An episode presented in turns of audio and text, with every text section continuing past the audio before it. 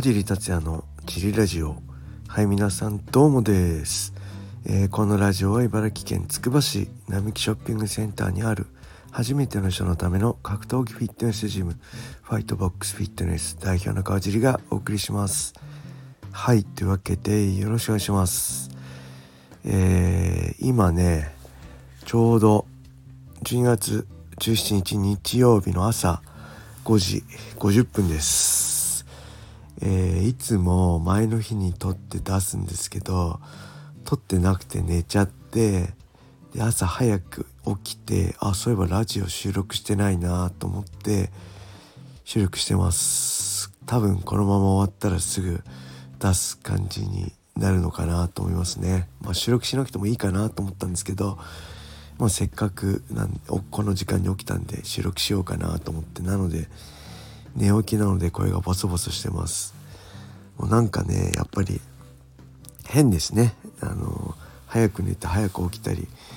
昨日のラジオでも言ったけど、まあ、インフルエンザで丸2日間ぐらい寝てでその後ね逆に丸2日間ぐらい眠れなくてね、えー、2日ではないか。丸2日ではないけど1日半ぐらい寝れなかったですね。眠くないっていうか。はいあのー、もともとメラトニン飲まないと寝れない体質なんで眠り浅いんですけどあれ俺なんか寝だめできる体質だったっけかなと思うぐらい寝れなくてまあその後は早寝早起きの感じでできてるんですけどね。はいそんな感じで、えー、ジムの方もね昨日土曜日無事、えー、皆さんのおかげでなんとか終わら終わったそうです。ありがとうございました。です。トレーナーの皆さんそして手伝ってくれたな T 手伝ってくれた T さん。そして会員の皆さんねこの1週間だいぶご迷惑をおかけしましたが、えー、今週からはね復帰できるのでよろしくお願いします。はい。あ小林さんがねそう小林さんもまだ言ってくれるんですけど小林さんもいろいろ他の仕事が忙しくてなかなか、えー、ジムもねもともと出れない日だったりして大変だったんですよね。あまあ小林さんも忙しそうで大変ですけどね。はい。そんな感じであとは何かあったかな？あとね海藻ですね。今日これから8時半からかな？USC296 UNEXT でやるのでぜひ皆さん見てください。僕もこのまま見ようと思います。はい。あそしてあと UNEXT でねもう一つ、えー、オファーあったんですよね。ドリームあドリームじゃないごめんなさい。ライジン45のね年末の勝敗予想みたいなお酒飲みながらやるみたいなあって結構僕それ楽しみにしたんですけどそれもなんと、えー、このインフルエンザのせいでお断りすることになりました。すいませんでした。はいもうそんなばっかで嫌になっちゃいますね。まあ気を取り直して。もうほんと年末もう少しでね1年終わるっていうのにまさかインフルエンザになると思わなかったですね。あとは何あったかな。まあドラクエモンスターズ3は相変わらずちょろちょろやってますね。もうすぐ一応ラスボスの方になるのかな。これドラッケ4のね最後のボスだった。デピサロデスピサロ。が主人公なんですけどちょっと関連性あるんですよね。ゲームやっててドラケ4のワンシーンが出てきたりね。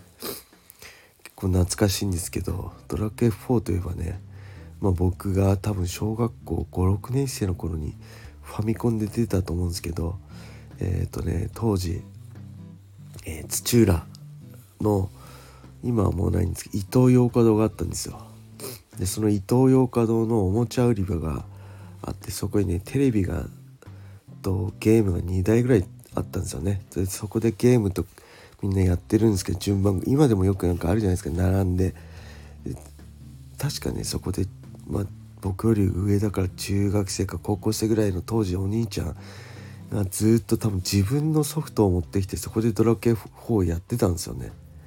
多分親に家でやりすぎるとかって怒られてたのか分かんないですけどそれを僕ずっと見てて自分もやりたかったんですけどお金なくて買えなかったしずっと見ててねそこでなんかあれ4章だったかなマーニャと何でしたっけミネアとマーニャでしたっけのとこからクリアして5章になるところとかね、えー、今4章であるお金を全部なんか鋼の釣りかなんかに変えてでそうすると5章でマーニャかミニア最初の方に仲間になるんですよね。したらその持ってる鋼の剣を売ってお金にしてみたいなそういうのやっててねああなるほどなと思って自分がやる時も確か友達に借りてドラケン4やったんですけど結局買えなくてやる時もそうやってそのテクニックをやった記憶がありますね、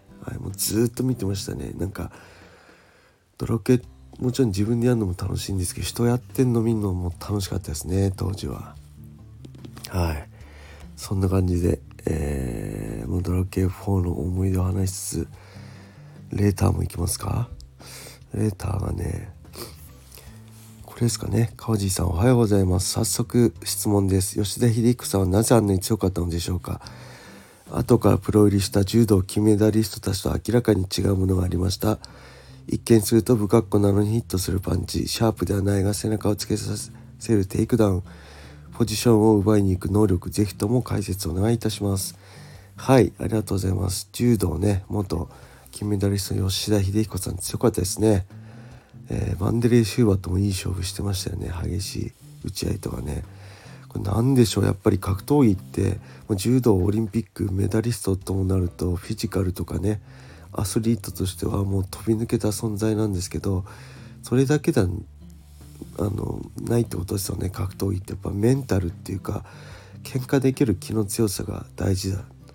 多分吉田秀彦さんは喧嘩できる強さがあったんでしょうね、えー、殴り合える強さが。やっぱそれって一番大事ですそれがないとどんなに身体能力高くても格闘技では通用 MMA ではね通用しないと思うので喧嘩できる強さがあったのかな、うん、身体能力はね他にもすごい人いっぱいいてそこが大事なのかなと思いますね。普段はすごい優しそうなんですけどね。それは内に秘めたものであの喧嘩っぱいとかオラオラしてるとかじゃなくて普段は優しくてもあのリングに上がると喧嘩できる人とかっているんですよね、うん、これ不思議なことに。そういう人やっぱ強いですね。はい。ちなみに僕は喧嘩強いタイプじゃなかったのでそういう大きなとこで負けたりしてるんですよね、うん、はい。それではもう一ついきましょう。川尻さんどうもです。シュートプライド武士道時代からのファンのよっちと申します。先日ロシアの MMA 事情についてのレターを読まれて日本の MMA かっこ本物のスポーツとブレイキングダウンなどのエンターテインメントについての皆さんの考えを教えてくださいとのことでしたのでギフトなしで恐縮ですがレターを送ります。MMA 創世期から見ていますが個人的にはエンターテインメントが嫌なら見なくていいし需要がなければ勝手にしぼんでいくと思っています。子供に対する影響も川尻さんがおっしゃる通り親がある程度は管理するべきだしスポーツとエンターテインメントの違いは子供でもわかると思います。かっこわからなければ教えるべきです。夢を壊すようですがかくいう私もガチンコファイトクラブの初期の頃は本気だと思ってました。ということで MMA 至上主義者の私ですが他の分野かっこキックからの MMA の挑戦も含めてに対して広い心で痛いものです。えー、追伸お風呂から上がる時に冷水を浴びるようですね。私もやってますがついでに浴室中にも冷水をかけてます。え水分が蒸発しないからカビが生えそうなもんですがカビが発生しやすいのは気温20度から30度、え湿度70度から80%以上。日経新聞のコラムで知ったところ2ヶ月に1回の防カビえなんだろうこれなんとか剤の出番が減りました。燻煙剤の出番が減りましたかな？ご存知あれでしたらすいません。お試しあれ素材によっては効かないことがあるそうなのでお気をつけください。はいありがとうございます。そうですね。僕とちょっと考えに似てますね。はい見たけりゃ見な見りゃいいし。あのうん。需要がなければね本当になくなっていくものだと思うしまあいろいろ手を尽くそうじゃそうなくじゃな,、ね、なくすためにいろいろ手を尽くすのもこの主催者の一つだと思いますけどね。ずっと同じことやっててもね飽きられていつかは人気がなくなると思うのではい。えー、そしてこのねあれですね。あお風呂にね水かけるの僕もこれ何かでね見てね、えー、実践してます。あの家の掃除する時もジムの掃除する時もちょっと実践してもこれ何で見たんだろう。そうらしいですね。あの最後に水でやるとカビにくくなるって書いてあったんでそれやってます。はいそんな感じで。あちょうど今ね6時になったとこなんでこれでこのまま配信しようと思います。ありがとうございました。これでねレター全部読んでしまったので是非皆さんレターをお待ちしております。それでは皆様良い一日を。またね